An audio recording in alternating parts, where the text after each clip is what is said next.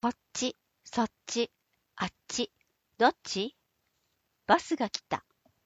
ドアが開いた。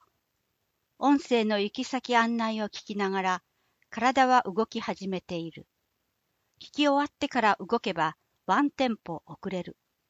運転手さんによっては、乗る気がないと判断されるらしく、すぐにドアが閉じられることもある。1時間に1本しかないような路線の場合、聞いてる間にこの判断をされたら最悪だ。いかにも乗るふり、仕方なく編み出した手段だ。聞き終わった時点で違うバスだったら後ずさり。もちろん、近くに見える人がいたら尋ねることにしている。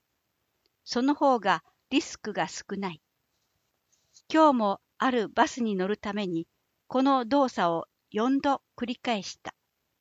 5台目に目的のバスが来たことになる。今日はついてる日で、4台中2台の運転手さんはわざわざマイクで行き先を確認してくださった。ステップを確認しながらバスに乗る。手を上に上げて、つり革、取っ手を探す。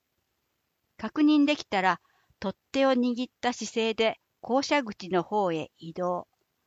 満席の雰囲気ではない。移動中に声が飛んできた。あっちが空いてるで。ありがとうございます。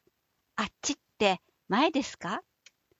そこ、そこ、という返事が返ってくる。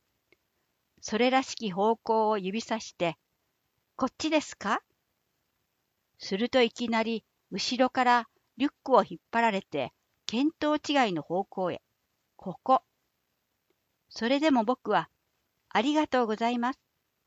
やっぱり座れた方がいいに決まってる。でもね、ここ、そこ、あそこ、どこ？これ、それ、あれ、どれ？こっち、そっち、あっち、どっち？座席の背もたれさえ触らせてくださったら簡単に座れるんだけどな。